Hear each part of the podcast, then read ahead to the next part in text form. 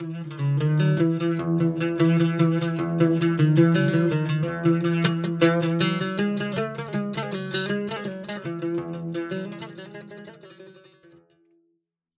للشمس أن تستقيم على موضع لا تغيب وللنجم كن أنت منها قريب.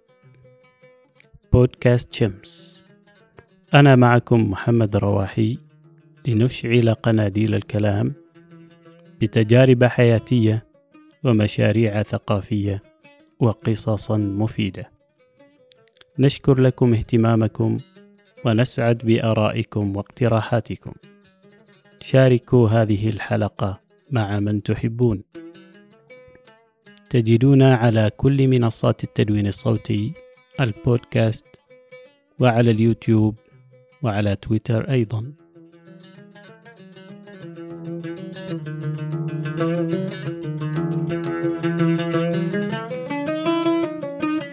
السلام عليكم ورحمة الله وبركاته. أهلا بكم أيها المستمعون والمشاهدون في حلقة جديدة من بودكاست شمس.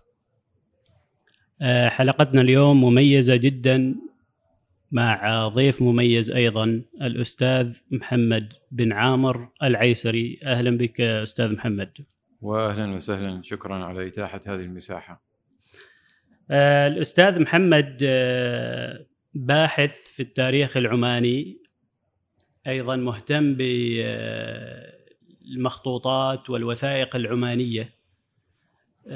دائما شباب عنده شباب متجدد ما شاء الله. أنا كل ما أشوف أي شيء له علاقة بالتاريخ والموروث على بالي يعني أصادف ناس شياب. على قد المخطوطة أو الوثيقة قدمها يعني. لكن ما شاء الله عليك في في مقتبل العمر وهذا الاهتمام. أيضا يكاد إنه لا يكون هناك ذكر للوثائق والمخطوطات في عمان إلا واسم محمد بن عامر العيسري بارز. فما شاء الله نشاط متجدد. اليوم حلقتنا إن شاء الله بتكون عن مركز ذاكرة عمان. وأنت أحد أعضاء آه هذا المركز. ممكن تكلمنا عن هذا المركز تعطينا نبذة آه متى تأسس أهدافه رؤيته والداعمين له أيضا. آه شكرا أخي محمد على حسن ظنك وعين رضاك. وعين الرضا دائما عن كل عيب كليلة. الحديث عن مشروع ذاكرة عمان. بدءا من فكرة المشروع انتهاء مرورا بالمراحل التي عبر بها قاطرة الزمن حتى وصلنا إلى ما وصلنا إليه. حديث يطول وفيه من التفاصيل ومن الحاجة إلى الإسهاب حتى نعطي الموضوع حقه. لكن ربما يعني نقتصر على إضاءات. حتى يعني تكون مساحة كافية للمتلقي ومعقولة أيضا في ذات الوقت لتبيان ما يلزم تبيانه للتعرف على هذا المشروع عن قرب. المشروع بدأ بأفكار أولا وباهتمامات يعني كانت اهتمامات فردية لدى المؤسسين. وتلاقت هذه الاهتمامات في فضاءات متعددة. منها مثلا اللقاء في المناسبات العلمية كالمؤتمرات والندوات مقاعد الدراسة أيضا الفضاء الافتراضي منذ أن بدأ عالم الشبكة شبكة المعلومات العالمية وحينها كانت المنتديات قبل ظهور منصات التواصل الاجتماعي المعروفة اليوم. التقت هذه الأفكار وأيضا يعني مرت بمخاض حتى خلصنا إلى تأسيس مؤسسة معنية بالتراث المخطوط بالدرجة الأولى في عمان. طبعا هي لا شك أنها يعني آه، مؤسسة ثقافية لأن التراث والثقافة متلازمان وهما كما يقال وجهان لعملة واحدة. نعم بعد أن اجتمعت هذه التقت هذه الأفكار واجتمع المؤسسون آه، يعني كانت هناك عدة سيناريوهات أو تصورات مطروحة على الطاولة هذا كان كيف... تقريبا سنة كم يعني؟ آه هذا كان آه تقريبا. في عام 2006 لما كان الاحتفاء بمسقط عاصمة الثقافة العربية لكن الإرهاصات كانت قبل ذلك آه المشروعات الفردية التي ظهرت كانت قبل ذلك أقدمها مشروع كان في عام 2004 تقريبا عبارة عن موقع إلكتروني بمسمى آخر. في عام 2006 آه انتقلنا إلى تأسيس منتدى في العالم الافتراضي آه كان يعني تحت اسم منتدى التراث. نوقشت هنالك آه يعني فكرة تحويل هذا هذه الجهود الفردية المشتتة إلى عمل مؤسسي وطرحت تصورات عديدة من بينها مثلا إنشاء جمعية كحال الجمعيات الأخرى جمعيات المجتمع المدني المعروفة في عمان.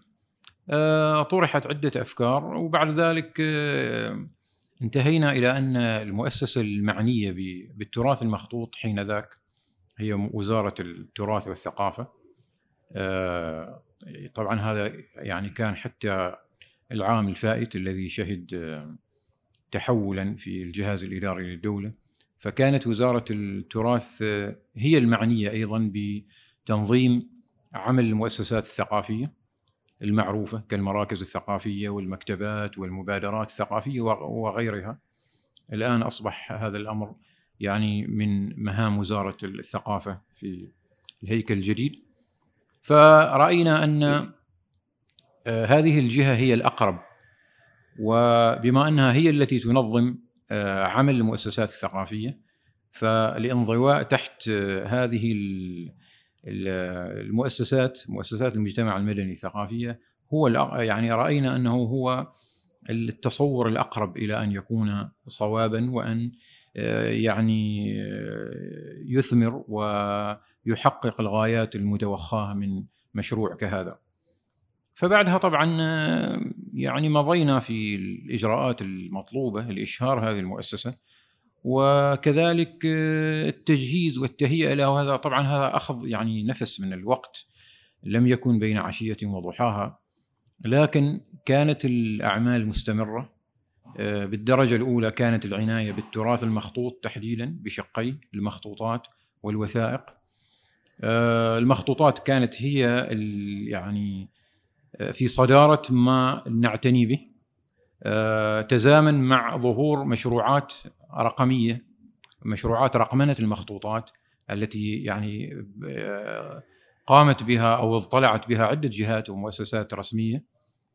آه، حتى يعني انتهينا إلى نقطة النهاية أو ما قبل الإشهار. وأشهر هذا المشروع رسميا وسجل لدى وزارة التراث والثقافة حين ذاك في عام 2013 بمسمى بمسمى مكتبة ذاكرة عمان. مكتبة ذاكرة عمان. نعم, نعم. ومن 2013 إلى الآن أنتم مشتغلين باسم مكتبة ذاكرة عمان؟ نعم. وقاسين تأسسوا مركز ذاكرة عمان. مركز ذاكرة عمان. نعم. جميل. هو الآن آه، يعني تم استيفاء جميع المتطلبات آه، التحول إلى مركز ثقافي. و يعني العمل الجاري للانطلاق في الموقع الجديد الذي ربما نتحدث عنه في محاور لاحقة. آه، وطبعا هي يعني لا مشاحة في التسميات والاصطلاحات كما يقال ولكن هناك لوائح منظمة لعمل المؤسسات الثقافية المجتمعية في في البلد كما هو معلوم وهناك جهة معنية بها وهي وزارة الثقافة. والرياضة والشباب. فالعمل الثقافي دائما يعني يمر بتحديات لا سيما إن كان من مؤسسات مجتمع مدني إذا صحت العباره لكن لابد أن يعني تكون هناك تشريعات منظمة. وهذا ما يعني التزمنا به حيث أن هذا العمل يعني ينضوي تحت هذه اللوائح المنظمة التي تشرف عليها وزارة الثقافة. جميل جميل جدا. اذا يعني اتضحت صورة كامل عن هذه المكتبة مكتبة ذاكرة عمان ومن 2006 إلى 2013 كنتوا جالسين تشتغلوا على جمع مخطوطات من عمان ومن خارج عمان. نعم. آه وحتى اليوم يعني. وحتى وإلى الآن. وإلى الآن. ما شاء الله. نعم. آه من خارج عمان ممكن آه يعني كون زنجبار كانت آه في فترة من الفترات تابعة ل لعمان. آه، أيضا ممكن تحصل في بعض الدول الأوروبية البرتغال. وممكن بريطانيا ممكن بلاد فارس في في إيران. ممكن هذه الدول تحصل فيها بعض المخطوطات اللي لها علاقة بالتراث العماني. نعم بلا شك وهذا ما اصطلح عليه يعني بالمخطوطات المهاجرة. نعم. وهناك من يسميها المخطوطات المهجرة كما هو الشأن عند عندما يعني أطلق هذا المصطلح من قبل معهد المخطوطات العربية بالقاهرة واحتفي به في آه، إحدى دورات يوم المخطوط العربي الفائتة طبعا هذا يوم يحتفى به في الرابع من إبريل من كل عام بعد أن أقره وزراء الثقافة العرب في اجتماعهم بتونس آه، في هذا العام سيحتفى بال النسخة الثامنة من يوم المخطوط العربي في الرابع من إبريل المقبل. آه، المخطوطات العمانية المهاجرة طبعا هي كثيرة جدا. آه، ليس بين أيدينا حتى الآن مسح جغرافي وإحصائي لهذه المخطوطات المهاجرة. كما تفضلت آه، زنجبار هي يعني كانت حاضرة الوجود العماني في شرق إفريقيا. المخطوطات التي كانت في زنجبار طبعا تعرضت لنكبات منها أحداث عام 1964 التي ذهبت فيها الكثير من المخطوطات كما هو يعني متوقع وكما يتحدث به آه، شهود تلك الحادثة. كذلك لا زالت هناك الكثير من المخطوطات في زنجبار وبلدان الشرق الإفريقي الأخرى لأن العمانيين كما هو معلوم موجودون حتى اليوم في نحو ست دول من يعني الساحل الإفريقي. من الساحل الإفريقي. وما يعرف أيضا بالبر في الاصطلاح العماني الدول الاخرى آه، ودول البحيرات العظمى أيضا. فهذا يعني ربما هذه نقطة في بحر كما يقال وإلا فالمخطوطات المهاجرة المخطوطات العربية والإسلامية عامة التي هاجرت هي كثيرة جدا. ويعني يصل تعدادها يعني يتراوح بين من يعني يعدها بمئات الألوف وبين من يعدها بالملايين. والمخطوطات العمانية التي كشف عنها حتى اليوم في مكتبات أوروبا مثلا هي قليلة وهي غيض من فيض. الاحتمالات توحي وتشير إلى ما هو أبعد من هذه الأرقام وإن كان طبعا كما أشرت ليست بين أيدينا أرقام دقيقة. آه، المكتبات الأوروبية بعضها مفهرس والبعض الآخر يعني لم يفهرس.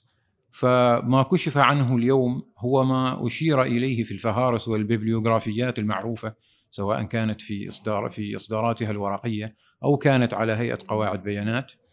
وكذا الشأن في مكتبات أخرى يعني مثلا عندنا آه، دول شبه القارة الهندية هناك مخطوطات كثيرة يعني عربية وإسلامية عثر على بعض المخطوطات العمانية في الهند وفي باكستان. ممكن في بلوشستان أيضا كونها كانت آه، نعم بلا شك. آه، بلاد فارس كما أشرت إيران. هناك مخطوطات عديدة آه، كشف عنها. الآن مع ظهور منصات التواصل الاجتماعي بدأنا يعني نرصد مخطوطات يشير إليها باحثون آخرون من تلك الدول أو ممن ارتادوا بعض المكتبات.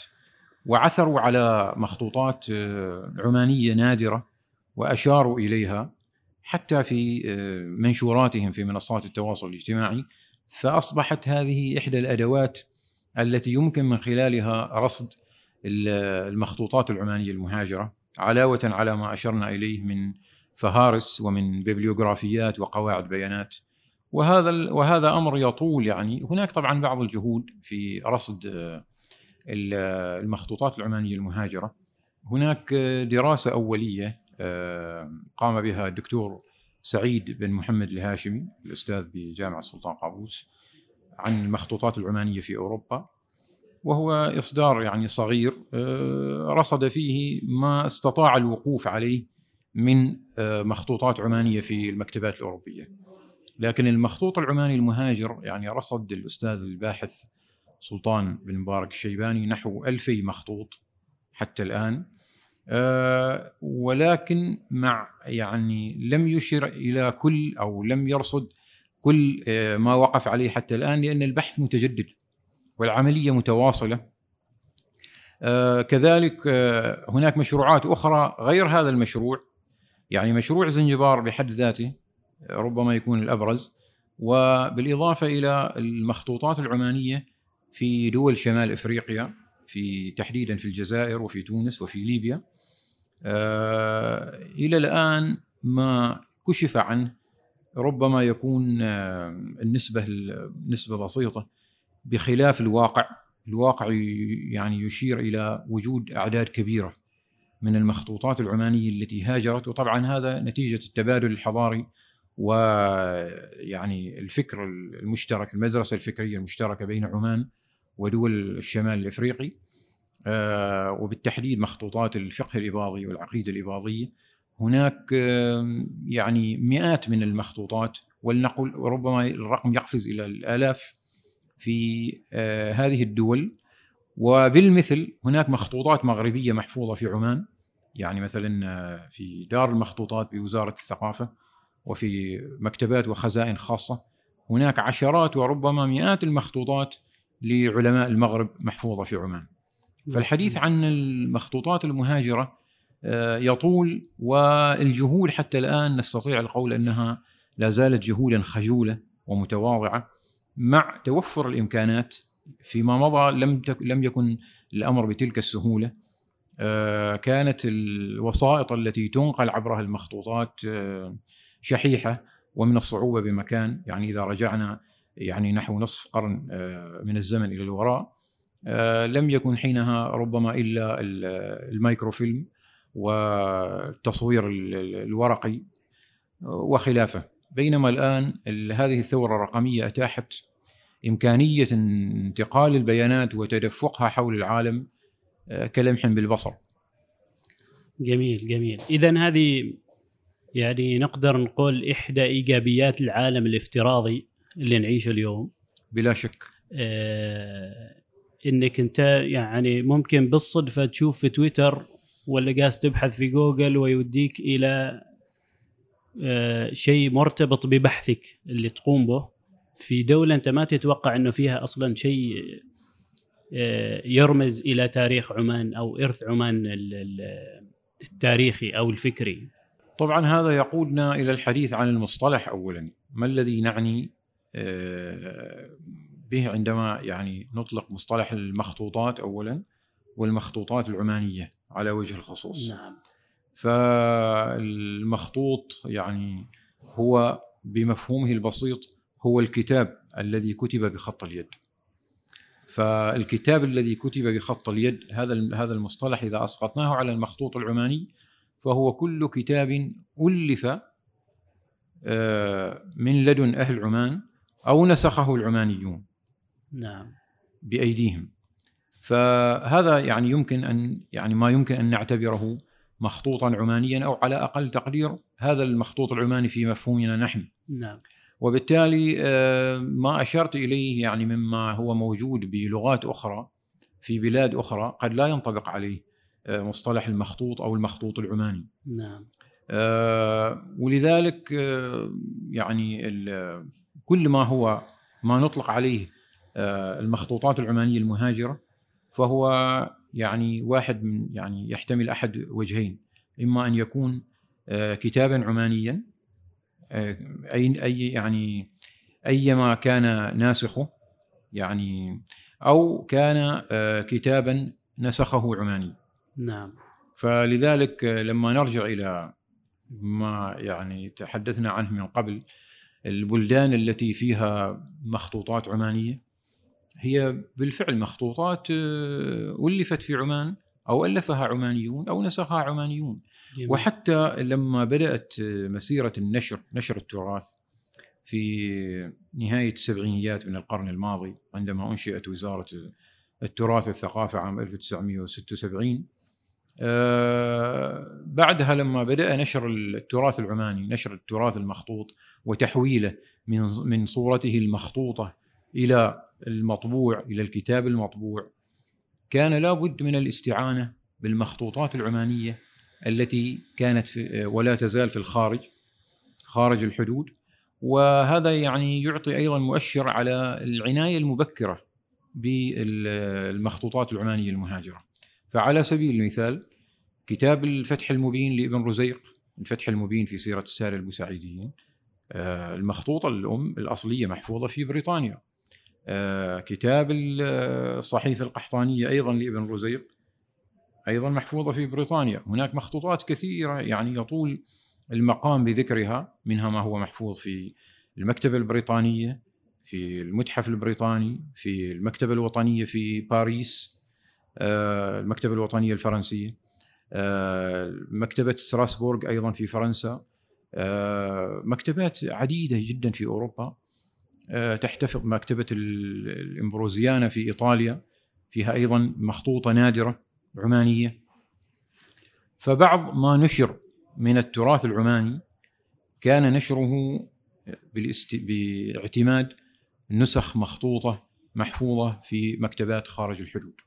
آه، أستاذ محمد هذا الحديث يقودنا إلى سؤال آه، يعني نوعا ما مرتبط بهجرة المخطوطات وهو عن دور المستشرقين في هجرة هذه المخطوطات وهل هذا النوع من الهجرة آه، نقدر نصنفه على إنه إيجابي للإرث في حفظ الإرث؟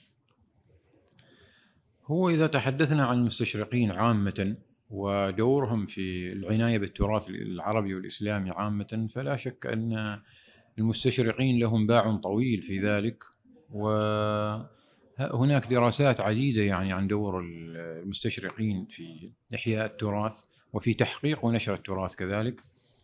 آه، منها مثلا دراسة الدكتور صلاح الدين المنجد عن المستشرقين الألمان وأشار إلى جملة منهم وأدوارهم التاريخية. إذا جينا إلى الحالة العمانية آه، طبعا هناك من المستشرقين من اعتنوا بالتراث العماني ويعني من أبرز الأمثلة على ذلك مثلا القس باجر الذي اعتنى بترجمة كتاب الفتح المبين لابن رزيق وتحديدا القسم المتعلق بتاريخ الأئمة والسلاطين. ف يعني لا نستطيع أن نلغي دور المستشرقين آه، ونعتبر اشتغالهم بالتراث سلبيا.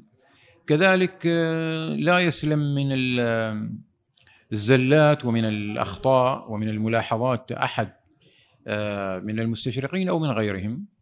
وبالتالي مرحلة يعني تأثير الاستشراق على التراث العماني أحسب أنه لم يدرس بعد.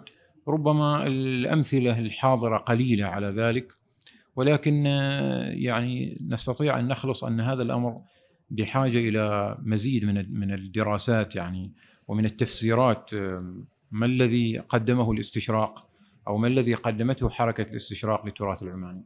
جميل جميل جدا. آه، اذا ندخل في في الأساسيات اللي قام عليها المركز مركز ذاكرة عمان.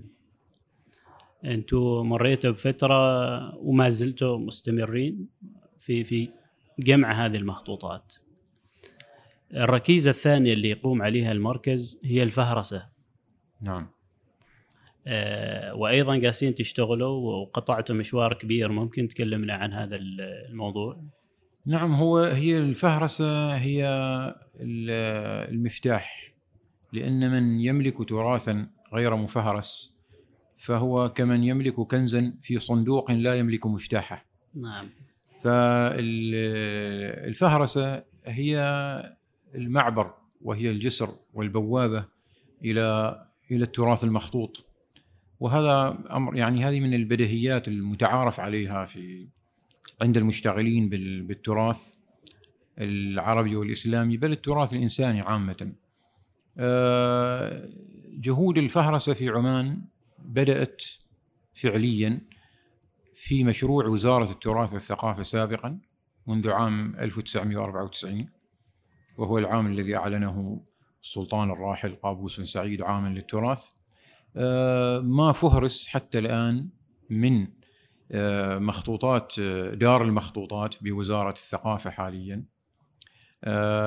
ربما لا يتجاوز يعني لا يصل حتى إلى 20% من مجموع المخطوطات المحفوظة في أكبر خزانة للتراث العماني وهي دار المخطوطات. فنحن آمنا بأن مسألة الفهرسة هذه أو هذه القضية من أهم قضايا التراث العماني التي يجب أن تتصدى لها المؤسسات الرسمية والمؤسسات الثقافية الأهلية والمجتمعية وكل من يعني بوسعه أن يدلي بدلوه في في فهرسة المخطوطات. آه، فكان الاشتغال ابتداء ببدايات متواضعة بفهرسة بعض المكتبات والخزائن ولكن آه، لم يكن التفكير في نشر هذه الفهارس وكانت هناك محاولات عديدة. حتى آه، بعد ذلك خلصنا إلى ضرورة تقنين وتقعيد آه، عملية الفهرسة هذه نفسها لأن قواعد الفهرسة كما هو معلوم غير متفق عليها في في الغالب يعني باستثناء الحقول الأساسية المتعارف عليها نحو المؤلف العنوان والمؤلف والناسخ وتاريخ النسخ وخلافه. بينما هناك تف يعني تفصيلات في الفهرسة في مناهج الفهرسة هي يعني ليست لها قواعد جامعة مانعة كما يقال. ونحن بعد ممارسة التراث العماني المخطوط رأينا أنه يتميز عن غيره من المخطوطات العربية والإسلامية بخصائص وسمات آه، تكاد لا توجد في المخطوطات الأخرى. ورأينا أن أنه لا بد من استحداث منهج آه، يكون أكثر ملائمة لتراثنا المخطوط. فخلصنا آه، إلى قواعد في الفهرسة وشرعنا في فهرسة عدد من المكتبات والخزائن الخاصة وصدرت في يعني في إصدارات في سلسلة آه، حتى الآن آه، نحو 12 فهرسا. صدرت حتى الآن. ما شاء الله. وبعد ممكن ذلك ممكن تذكرنا أسماء الخزائن, الخزائن أو المكتبات نعم اللي ممكن. تم فهرستها؟ هناك أمث يعني آه، بعضها بارزة بمعنى أنها يعني تضم عددا لا بأس به من المخطوطات وبعضها خزائن صغيرة فيها يعني آه، العدد لا يصل إلى المئة وبعضها يتجاوز المئة بعضها يصل إلى المئتين. يعني مثلا آه، من أبرز الخزائن خزانة الشيخ أحمد بن محمد بن عيسى الحارثي في القابل. آه، خزانة الشيخ محمد بن سالم بن زاهر الرقيشي في إزكي. خزانة الشيخ حمود بن عبد الله الراشدي في سناو في الشرقية أيضا. آه، هذه خزائن بارزة فيها آه، كذلك خزائن في نزوة مثلا خزانة وقف بني روح وخزانة وقف بني سيف. هذه من الخزائن الوقفية أيضا. ولها تاريخ يعني في في آه، مسيرة الحضارة العمانية. فهذه أمثلة يعني على الخزائن أو المكتبات التي فهرست حتى الآن. طبعا الطموح لا يقف عند حد. هناك مشروعات أكبر من الاشتغال على الفهارس التي تصدر في صورتها الورقية. التحول التوجه الآن إلى قواعد البيانات بالتزامن مع أعمال رقمنة المخطوطات وتحويلها إلى صيغ رقمية بحيث آه، يمكن الولوج إليها والوصول إليها آه، بسهولة ويسر من أي مكان في العالم. بإذن الله بإذن الله جميل. آه، أيضا إن المركز قام بإصدار ونشر وطباعة بعض الكتب ممكن نتكلم عنها شوية بإيجاز لأن يعني وأنا جالس أحضر حال هذه الحلقة يعني شدتني بعض العناوين فقلت يعني فرصة أن نناقش بعض منها. آه، آه، كتاب ألف باء المخطوطات للأستاذ سلطان الشيداني الشيباني. الشيباني. آه، ممكن تكلمنا عنه؟ نعم إذا جينا إلى الإصدارات طبعا آه، الإصدارات آه، نحن الآن في تقريبا بدأنا من 2014 آه هذه السنة ربما السنة السابعة يعني التي يعني منذ شرعنا في أو منذ انطلقنا في إصدار آه كتب التراث العماني سواء الكتب المحققة أو الدراسات الحديثة والمعاصرة. دراسات ذات الصلة بالتراث أو فهارس المخطوطات أو أشكال أخرى من الإصدارات. وصلنا حتى الآن إلى الرقم 140 في عدد الإصدارات. في هذا العمر القصير نسبيا. جميل جدا. كذلك شهد العام الفائت أو عام 2019 يعني إصدار مجلة الذاكرة. آه، يعني الآن أصدرنا ستة أعداد منها. العدد القادم سيكون في منتصف هذا العام إن شاء الله. أه تحديدا كان سؤالك عن كتاب ألف باء المخطوطات العمانية للأستاذ سلطان بن مبارك الشيباني. أه هذا الكتاب هو أول كتاب معجمي يتناول مصطلحات المخطوطات العمانية. هو على هيئة معجم ألف بائي.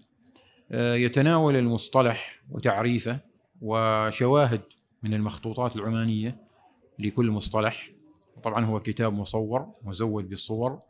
آه، استفرغ فيه المؤلف آه، وسعة وبذل فيه جهدا كبيرا. ويمكن أن نعده الآن مرجعا لكل المشتغلين بالتراث المخطوط بالتراث المخطوط سواء في الفهرسة أو التحقيق أو حتى الدراسات التاريخية عامة. آه، لأنه يعني يتناول الكثير من التقييدات التي يعني نجدها في بطون المخطوطات وفيها تواريخ كثيرة طبعا متنوعة. آه، وبالتالي هو آه، يعني مرجع ليس فقط للمشتغلين بالتراث المخطوط وإنما حتى الباحثين في التاريخ العماني. جميل جميل جدا. أيضا الإصدار الثاني اللي شدني الذي أصدره الدكتور أحمد الرمحي لغة أهل عمان في عصر الاحتقاق اللغوي. نعم. عنوان شدني كذا ممكن يعني تعطينا نبذة عن محتوى الكتاب؟ نعم هو الكتاب آه، هو دراسة لما اصطلح عليه أهل عمان أو ما عرف بأنه من لغة أهل عمان. وطبعا هذا يعني لما يعني يذكر اللغويون عبارة آه، بلغة أهل عمان أو بلسان أهل عمان فهذه يعني مزية آه، بمعنى أن هذا المصطلح أو هذه المفردة معروفة عند أهل عمان وهذا نجده كثيرا يعني في لسان العرب صحيح. في الجمهرة مثلا لابن دريد ويعني يراد بعصر الاحتجاج اللغوي هو يعني حقبة زمنية متعارف عليها فيما أحسب هي حتى نهاية القرن الرابع الهجري. وطبعا هذا معروف عند المشتغلين باللغة وأنا فقير في هذا الجانب يعني لا أستطيع أن أتحدث كثيرا يعني آه، في الموضوع. فهذه الدراسة تناولت الكثير من المفردات التي آه، ظل بعضها دارجا حتى اليوم ومستعملا عند أهل عمان وله جذور وأصول لغوية وبالتالي فهي دراسة كما أشرت هي مميزة بلا شك. فعلا فعلا. أيضا سياحة إلى مسقط لعبد المسيح الأنطاكي. نعم. آه هذا الكتاب هو أول كتاب ضمن سلسلة آه يراد لها أن تستمر إن شاء الله آه سلسلة عمان في ذاكرة الصحافة. طبعا عبد المسيح الأنطاكي هو أديب وصحفي آه زار مسقط. ويعني التقى آه، بشخصيات عديدة وقدم وصفا للسلاطين الذين كانوا في ذلك الوقت. وكتب عن ذلك في صحيفته. والكتاب آه، هو كما أشرنا بداية أو أول كتاب ضمن سلسلة آه، آه، يكون فيها التقاط لما كتب عن عمان. في أرشيف الصحافة لا سيما الصحف التي صدرت في نهاية القرن التاسع عشر وبداية القرن العشرين وهكذا يعني ثم التي بعدها والتي بعدها وهكذا فهذه السلسلة آه، تجمع شتات ما كتب عن عمان في الصحافة سواء كانت الصحافة العربية أو حتى الصحافة العالمية. جميل. هذه يعني هكذا باختصار فكرة آه، الكتاب. أيضا آه، يعني على ذكر الصحافة صحيفة النجاح اللي كانت في زنجبار آه، أيام الشيخ أبو مسلم رحمة الله عليه. هل عندكم بعض المخطوطات من الجريدة نفسها؟ هي الصحيفة طبعا أو عن أيام الصحافة في في في زنجبار. نعم.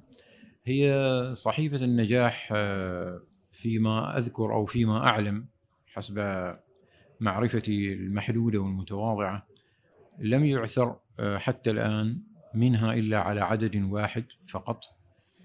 طبعا نحن استطعنا الحصول على صورة من هذا العدد آه، صورة من الأصل آه، لكن لم نقف على يعني أعداد أخرى. أما أرشيف الصحافة العمانية في زنجبار عامة فهناك دراسات عديدة تناولت هذا الموضوع. وهناك أيضا جملة من من أعداد صحيفتي الفلق والنجاح مصورة لدى عدد من الجهات يعني بل وبعضها متاح عبر موقع يعني إحدى الجهات الرسمية في الشبكة في شبكة المعلومات. وبالتالي الأمر هذا أيضا لم ينل يعني حظه آه، يعني كافيا حتى نستطيع أن نقول أن أرشيف الصحافة العمانية في زنجبار قد جمع وأصبح متاحا آه، أحسب أن هذا الدرب لا زال طويلا. إن شاء الله مع هذه التكنولوجيا وهذا هذه العزيمة اللي دائما موجودة معكم آه، آه، توصلوا إلى مبتغاكم وأهدافكم إن شاء الله. أيضا في تطوير الموقع الإلكتروني وإتاحة الفرصة للباحث وسهولة الوصول إلى المخطوطات عن طريق الموقع الإلكتروني التابع لمركز آه، ذاكرة عمان آه، في نفس الوقت آه، يعني وأنا أعد لهذه الحلقة لاحظت أنكم تقدموا بعض الدورات والورش التدريبية لمن هذه الدورات؟ يعني من من المستفيد من هذه الدورات؟ هل هم طلاب؟ هل هي جهات؟ أما عن الموقع فهناك تحديات كبيرة يعني في مسألة إتاحة المخطوطات عبر الشبكة لأنه لا بد أن تسبق ذلك خطوات عديدة كما هو معلوم منها ما هو في الشق العلمي مثل الفهرسة ومنها ما هو في الشق الفني لأنها تحتاج إلى تهيئة حتى تكون قابلة لأن تتاح عبر الشبكة. ولكن هناك جهود قائمة في هذا في هذا الصدد تحديدا وعسى أن تكون يعني في قادم الوقت آه، متاحة ولو عبر يعني على مراحل. وهناك طبعا آه، أيضا نشير إلى وجود مشروعات مشابهة كما هو الحال الآن في وزارة الثقافة. هناك موقع مخصص لدار المخطوطات ويمكن من خلاله البحث عن المخطوطات المتوفرة وكذلك بالإمكان يعني شراء المصورات الرقمية عبر الشبكة. الشق الآخر من السؤال الورش التدريبية. الورش والدورات التدريبية نعم. آه، الورش والدورات التدريبية كانت آه، يعني بداية ونحن يعني نزعم أنه حتى الآن آه، لم نصل إلى الغاية التي أردناها لأنه لابد من أن يعني نصنع جيلا مشتغلا بالتراث أو على الأقل آه، لابد أن يكون هناك متخصصون من مختلف الأجيال حتى يعني تتوارث هذه الأجيال هذه المهمة وتستمر العناية بالتراث. ويعني إن شاء الله بعد اكتمال آه، منظومة العمل في المركز في موقعه الجديد آه، يعني نأمل أن يعني تتاح آه، دورات تدريبية آه، قادمة منها ما هو للمتخصصين ومنها ما هو حتى للمبتدئين يعني والعامة. الآن اللي اللي قدمتوها الدورات من كانت تستهدف؟ الدورات التي قدمت هي بعضها كان لطلبة في المرحلة الجامعية والبعض الآخر كان لمختصين أو آه، لبعض العاملين في بعض المؤسسات اللي هي التي تضم مخطوطات مثل آه، مكتبات ومؤسسات رسمية. جميل جميل. هذا السؤال يقودنا إلى سؤال آخر. آه، أنتم الآن يعني إدارة المركز تقريبا أربعة أشخاص. هذا مجلس الإدارة. مجلس الإدارة. نعم. ولكن المشتغلين على المركز آه، هو نعم لا شك لأن المركز آه، هو في الأساس يعني كما تعلم مؤسسة غير ربحية قائمة على التطوع وبالتالي التطوع له أشكال متعددة يعني آه، العمل فلسفة العمل ليست بالمفهوم التقليدي الذي هو يعني فيه حضور وإلى مكان ما وانصراف منه وإنما هي أعمال آه، متعددة منها ما يعني في مجالات في الشق العلمي مثل التحقيق مثل الدراسات. كذلك جمع المخطوطات أيضا وأوعية المعرفة الأخرى من لدن الأهالي ومن المجتمع عامة يعني. هذه أيضا هناك بعض الروافد بعض نستطيع أن نقول السواعد التي تعمل في هذا المجال آه، بصفة تطوعية يعني دون أي مقابل. فالمنظومة منظومة العمل هكذا يعني تتكامل. جميل جميل. هذه الحلقة برعاية بسطة مجان. مقهى للقهوة المختصة عندهم أربعة أفرع العذيبة الخوض الموالح والأخوير. آه، أستاذ محمد إحنا نعرف إنه التراث العماني حالة خاصة. يعني يبغى له جهود كبيرة تبذل من يعني عدة أطراف. هذا ما تقليل من من المركز ومن مجلس الإدارة والعاملين في مركز ذاكرة عمان. لكن هل ترى أن هذه الجهود كافية؟ لاحتواء هذا الإرث ولا لا تزال هناك ثغرات يعني تستدعي تضافر جهود أكثر من مؤسسة سواء كانت حكومية أو مؤسسات أهلية مثل مركز ذاكرة عمان. طبعا إحنا لما أطلقنا هذا المشروع آه، كان عندنا إيمان من من اللحظة الأولى أن هذا الدرب هو يعني درب لاحب وطويل وليس مفروشا بالورود والرياحين كما يقال. والاشتغال بالتراث آه، أعظم بكثير من أن تعمل عليه أو تضطلع به مؤسسة واحدة. مهما كان حجم الإمكانات التي تمتلكها هذه المؤسسة من إمكانات مادية وبشرية. وبالتالي أحسب أن تكامل الجهود مسألة مهمة. وهذه القضية مطروحة. يعني أنا أضرب لذلك مثالا واحدا. آه، كنا قبل قليل نتحدث عن الفهرسة. آه، ماذا لو وجدت لو وجد مشروع فهرسة وطنية موحدة؟ لا سيما في ظل غياب المكتبة الوطنية مع الأسف. وهذا يقودنا إلى أمر آخر يعني. وإن كان هناك بعض المبشرات يعني أو الإرهاصات بإنشاء المكتبة الوطنية إن شاء الله. آه، ماذا لو وجد يعني تكامل في مشروع مثل هذا المشروع فهرسة وطنية موحدة للمخطوطات العمانية أو المخطوطات المحفوظة في عمان عامة. أه تكامل الجهود مسألة مهمة ولكن أحسب أنها أه أيضا ليست بالهينة. أه أحيانا نطلق نظريات هي بعيدة عن الواقع. وعلى هذا لو تعددت الجهود ولكنها في النهاية تصب في مصب واحد فهذا أمر محمود بلا شك يعني. آه، كثير من الجهات الرسمية والأهلية الخاصة آه، بين أيديها أوعية متعددة للمعرفة. مخطوطات وثائق صحف مجلات مطبوعات قديمة لأوائل المطبوعات وغيرها وغيرها. لكن آه، ليست لدينا قواعد بيانات ولا ببليوغرافيا وطنية أيضا للنتاج الفكري العماني. ولا يعني أستطيع أن نقول أن نحن لما نفتح هذا الملف أو هذه الملفات فكأنما نقلب المواجع.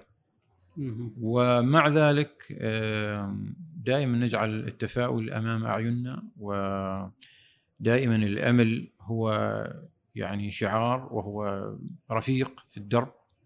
وإلا ما لم يكن الأمل رفيقا فأحسب أننا لن نصنع شيئا يعني. جميل جميل جدا.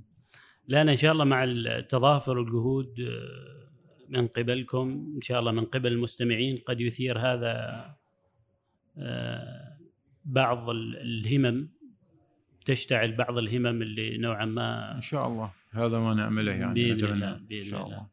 لا ما هي أكثر المخطوطات أو الوثائق العمانية ندرة اللي اطلعت عليها؟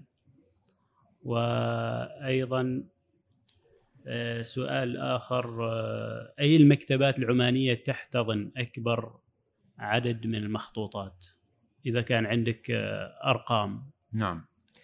آه يعني الإجابة على السؤالين أحسب أنها يعني هي تكون إجابة في قالب واحد لأن هناك تداخل بين شقي السؤال. آه أكبر الحاضنة للمخطوطات العمانية. هي دار المخطوطات بوزارة الثقافة حاليا. آه، دار المخطوطات طبعا هي دار عريقة تأسست عام 1977 آه، وكانت حينها تعرف بالمكتبة الوطنية في بداياتها ثم أطلق عليها اسم دار المخطوطات والوثائق. آه، إلى أن انتقلت الوثائق إلى كيان جديد عرف بهيئة الوثائق والمحفوظات الوطنية وأنشئ عام 2007 ف 30 عاما كانت آه، يعني دارا للمخطوطات والوثائق معا. وبعد ذلك انفصلت الوثائق في آه، جهة مستقلة. دار المخطوطات تضم نحو 5400 مخطوط آه، مجلد طبعا لأن هناك فرق بين المجلد والعنوان لأن المجلد أحيانا يضم أكثر من عنوان. آه، وهي أكبر مجموعة يعني للمخطوطات في عمان. وكذلك آه، الشق الآخر من السؤال آه، أكثر المخطوطات ندرة أو أكثر الوثائق ندرة.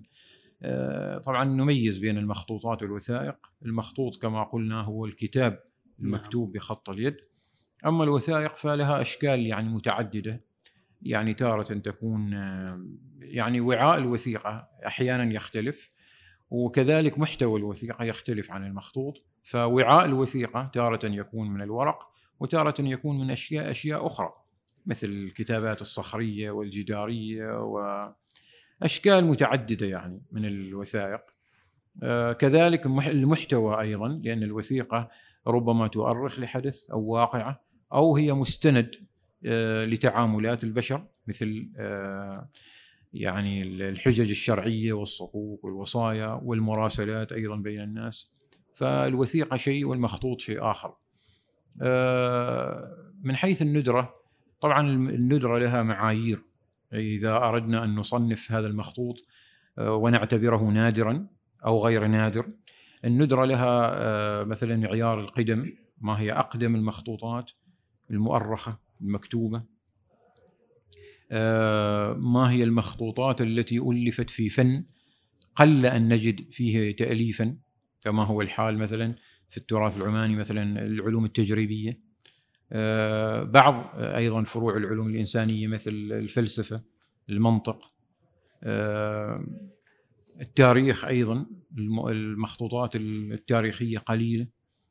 فهناك عدة معايير للندرة. طبعا وزارة التراث الثقافة عفوا دار المخطوطات بوزارة الثقافة فيها عدد من المخطوطات النادرة. من بينها أقدم مخطوط عماني منسوخ سنة 531 هجرية وهو مجموع في السير والجوابات.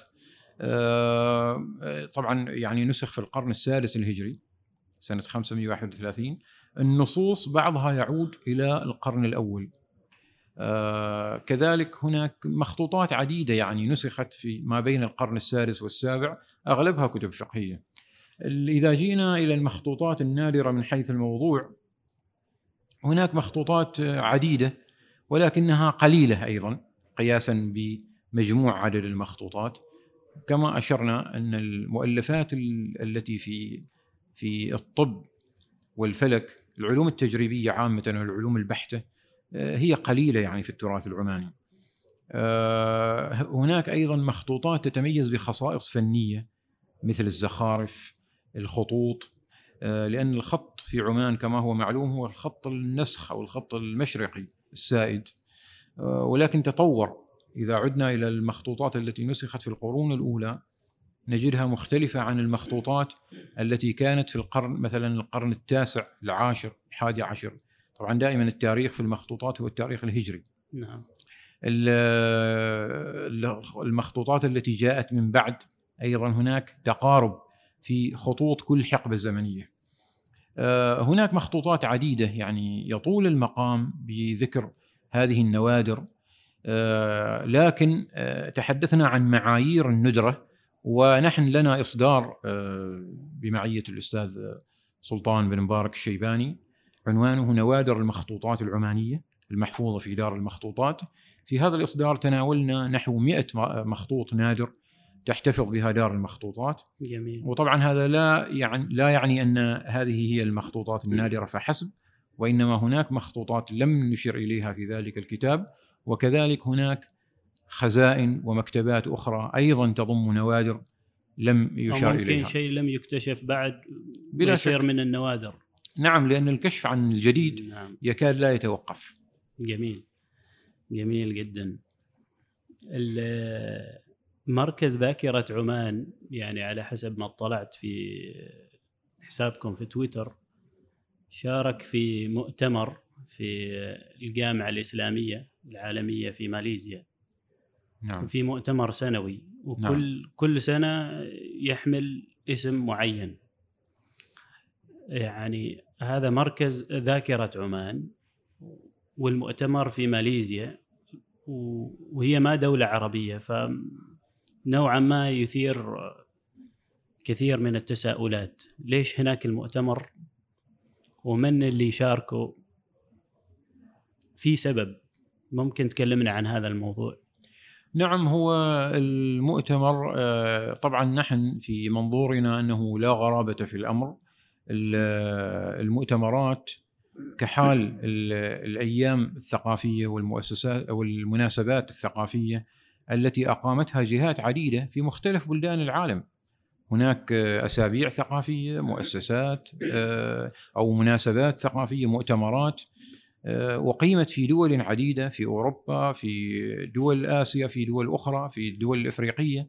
آه، فلا غرابة في ذلك من حيث المكان نعم. من حيث الشعوب التي تخاطبها هذه المناسبات أو التي يعني خطاب هذه المناسبات الثقافية لتلك الشعوب آه، ليس بعجيب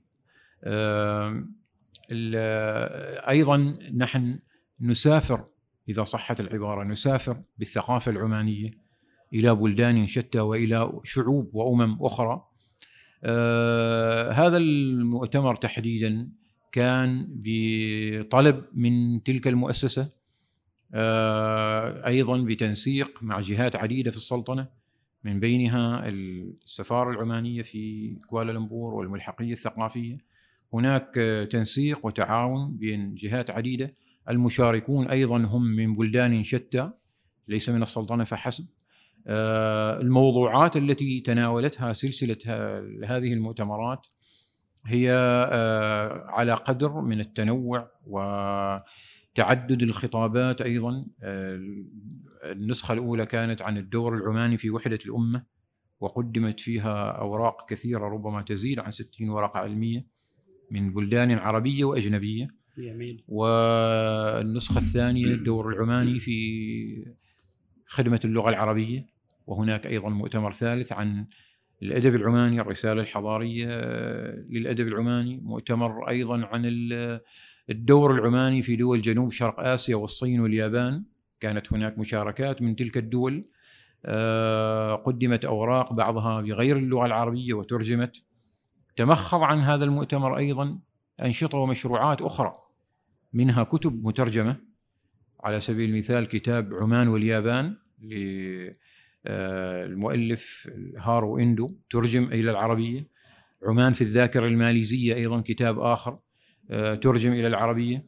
فهذا المؤتمر كان من ثماره علاوة على تقديم الأوراق العلمية التقاء المشاركين والباحثين من بلدان شتى آه، معا آه، تحت سقف واحد الحوارات التي تقام على هامش الأعمال المؤتمر الأمسيات والندوات الالتقاء بهذه الشعوب حضور الطلبة آه، في في تلك الجامعة وهم أيضا من جنسيات متعددة آه، تفاعل الأكاديميين والأساتذة. طبعا آه، يعني نظرا لاقتراب مجلس إدارة المؤسسة من هذه الفاعليات أو الأنشطة رصدنا يعني ما هي الأصداء الإيجابية التي تحققت من سلسلة هذه المؤتمرات. واثني بالقول يعني أن إقامة مناسبات ثقافية في بلدان أخرى ليس بعجيب وهذا متبع من جهات عديدة. وهناك مؤتمرات أقامتها جهات أخرى في دول أوروبية وأفريقية وآسيوية وفي دول عربية أيضا. هناك أيام ثقافية يعني رفعت آه، اسم عمان عاليا. آه، من لم يعني يكن يعرف عن هذا البلد وحضارته وتاريخه إلا ربما النزر اليسير استطاع الاقتراب آه، من هذه من هذا التاريخ ومن هذه الحضارة. وكذلك من ثمار هذه المؤتمرات أيضا أنها حملت قدرا لا بأس به من النتاج الفكري العماني جميل. على هيئة كتب وإصدارات أيضا آه، آه، يعني وزعت في هذه المناشط وفي هذه المؤتمرات وأيضا هناك تبادل ثقافي بحيث جملة من الباحثين التقوا بغيرهم وكان هناك تبادل الإهداءات التي هي على شكل إصدارات وغيرها. ممتاز ممتاز.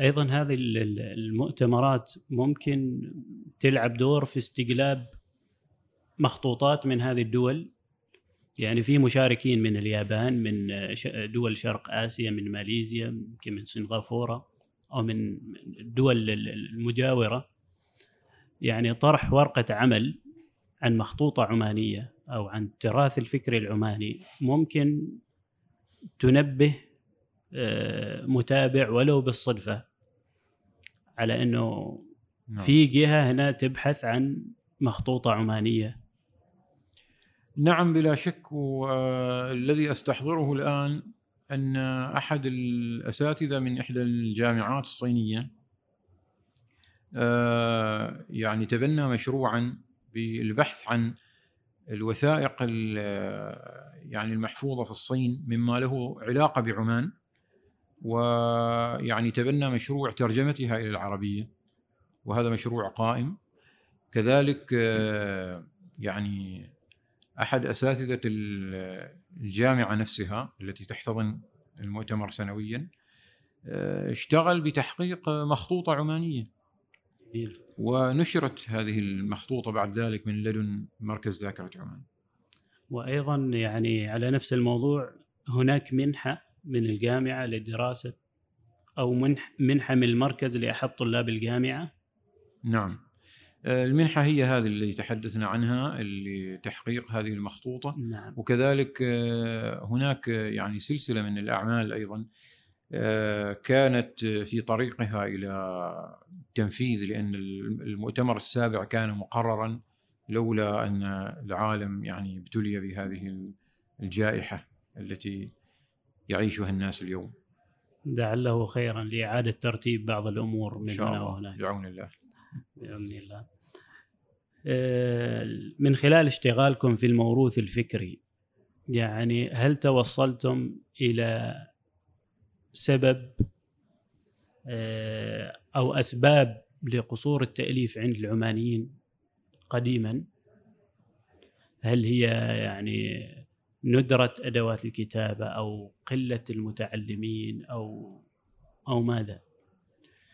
الحقيقة أنا لا أسميه قصورا يعني بمفهومه العام. آه، العمانيون لم يكن عندهم قصور في التأليف في الحقيقة. وإنما كان عندهم قصور في التأليف في بعض فروع المعرفة. المعرفة في عمان عبر تاريخها نستطيع القول أنها معرفة فقهية في المقام الأول. نعم. آه، وهذا لا يلغي وجود آه، اشتغال بعلوم أخرى أو بفنون أخرى غير الفقه. بدليل أن النصوص المبكرة في التأليف العمانية تضم أشتاتا من يعني من العلوم الأخرى مبثوثة في آه، الكتب الفقهية نفسها فإذا جئنا مثلا إلى كتاب الضياء كتاب الضياء للعوتبي آه، والعوتبي طبعا عاش في القرن الخامس تقريبا آه، نجد أن الكتاب فيه نصوصا في اللغة وأخرى في الرياضيات وفي الطب وحتى في علوم أخرى من العلوم التجريبية والبحتة. آه، طبعا نحن يعني الحكم على هذه المسألة ليس بضرب مثال أو مثالين أو ثلاثة هذه مسألة تحتاج إلى إلى دراسة عميقة جدا ولكن هناك بعض التفسيرات وبعض التأويلات ماذا وراء غياب التأليف في آه، العلوم الأخرى عدا علوم الشريعة الإسلامية. نعم. آه، أذكر أنه كان لي يعني حوار مع الشيخ أحمد بن سعود السيابي وهو رجل مفكر كما هو معلوم ومشتغل أيضا بالتراث. آه، كانت له تفسيرات من بينها أن نظام الحكم في عمان كان دينيا. مؤسسة الإمامة يعني على وجه التحديد آه، ردحا طويلا من الزمن. فكل من حول السلطة كانوا من أهل ما يعرف بأهل الحل والعقد ومن حولهم أيضا نعم. المدارس التي نشأت حول السلطة أو رعتها السلطة يعني لقرون طويلة كانت منطلقاتها يعني فقهية ودينية. آه هذا أحد التفسيرات وإن كنت يعني لا أسلم له تسليما مطلقا قد يكون أحد الأسباب أو سببا ثانويا إذا صحت العبارة. آه ولكن من بين التأويلات أيضا آه ضياع الكثير من من من المخطوطات. في الحروب والصراعات وغيرها وهذه أيضا عبارة فضفاضة لأننا نحن لا نملك يعني قرائن وأدلة قاطعة نعم. على أن الكثير من تراثنا غاب وضاع بدليل أن الكثير من نصوص القرون الأولى وصلتنا حتى اليوم يعني ومتداولة. يعني منها مثلا آه، جامع ابن جعفر هذا من أقدم المؤلفات في القرن الثالث السير ما يعرف بالسير عند العمانيين وهي عبارة عن رسائل في في فقه السياسة الشرعية وبعضها في التاريخ والبعض الآخر في الجدليات وعلم الكلام. آه هذه يعني تعود إلى مرحلة مبكرة. لماذا وصلت؟ يعني منها مثلا كتاب آه عبد الله بن إباض إلى عبد الملك بن مروان القرن الأول الهجري.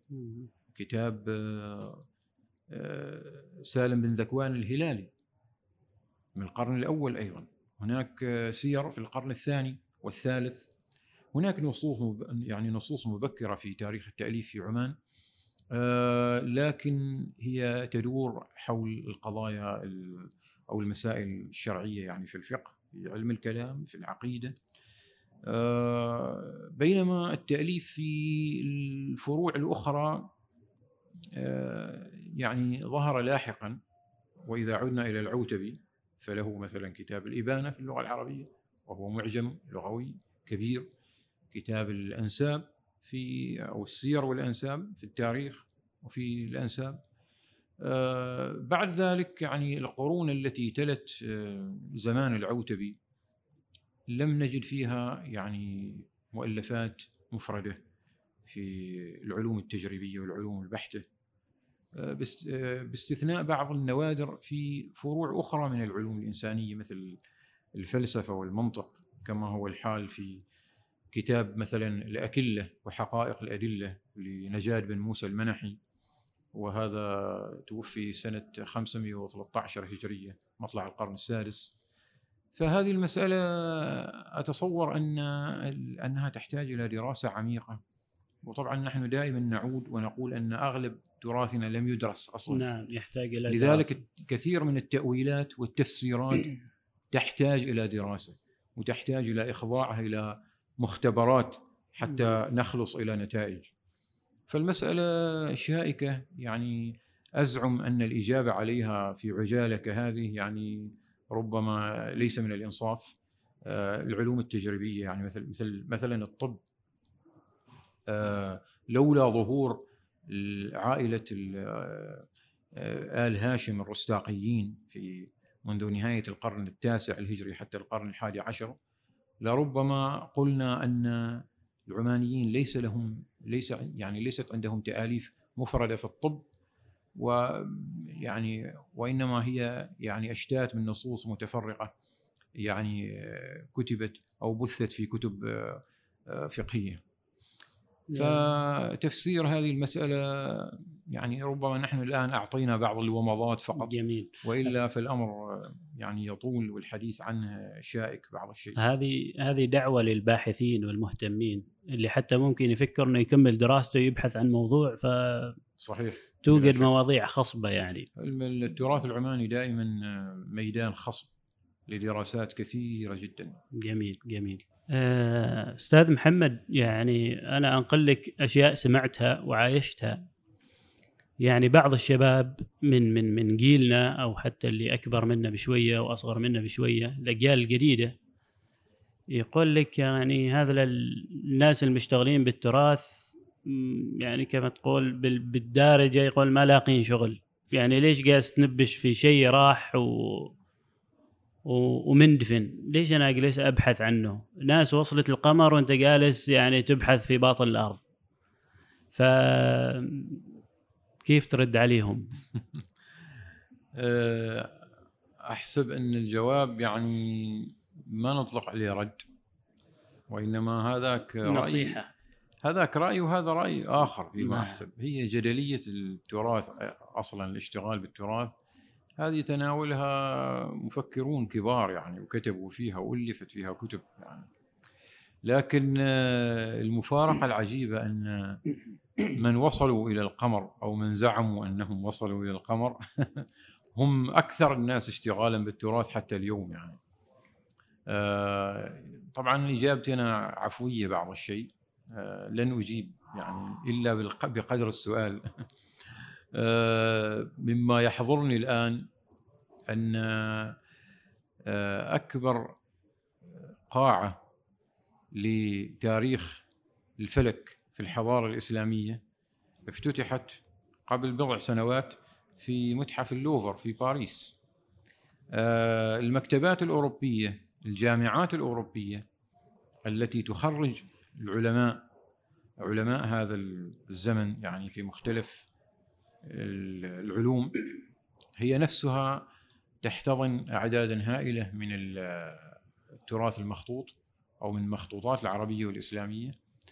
آه، الاشتغال بالتراث آه، يعني هذا التفسير تفسير ضحل وسطحي. من يزعم أن آه، التراث هو عبارة عن أوراق بالية وقديمة والاشتغال بها إنما هو مشغلة عن يعني عن هذا العصر الذي يعني شهد هذه الثورة العلمية في مختلف آه، مناحي الحياة.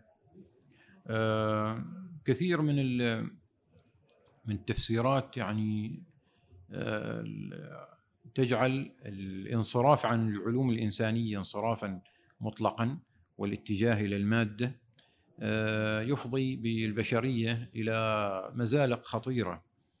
طبعا أنا لست متخصصا لا في الاجتماع ولا في يعني الفكر وبالتالي يعني رحم الله امرا عرف قدر نفسه.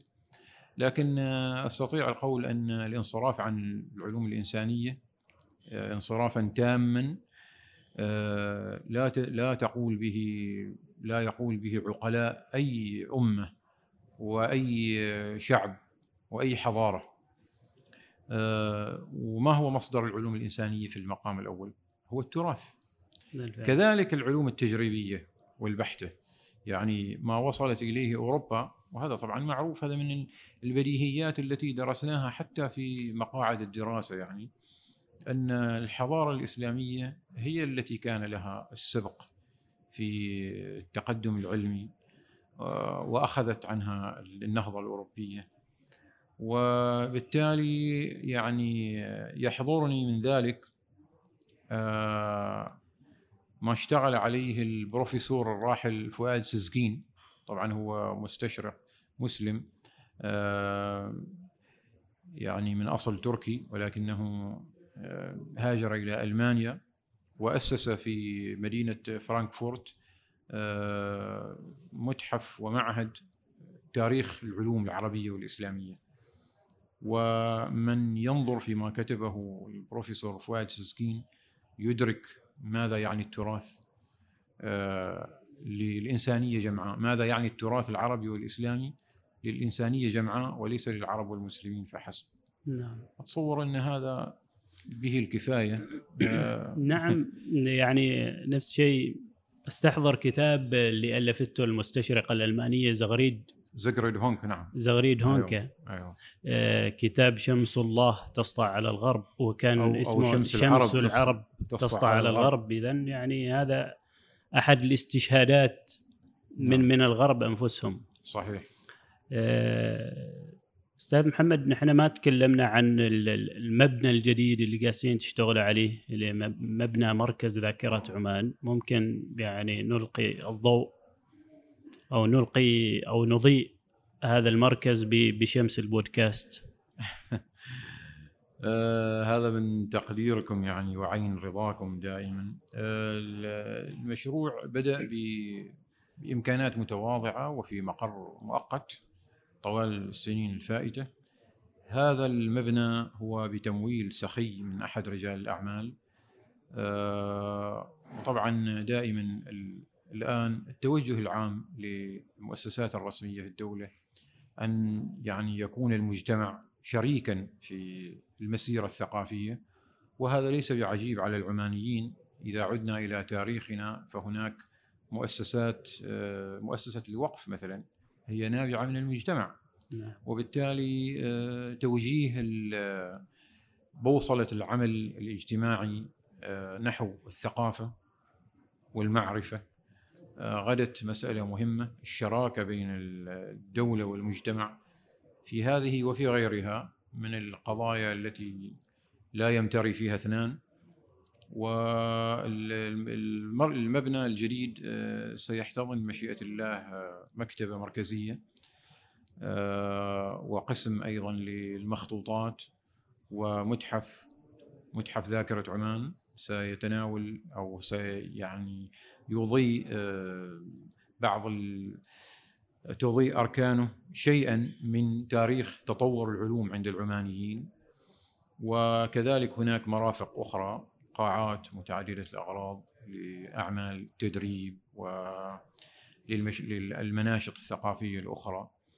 آه، هناك آه، توجه إلى أن يعني تنضم إلى أو تلتحق بهذا المبنى بعض المؤسسات ذات النشاط المشابه أو الذي يعني يخدم آه، توجه المركز أيضا.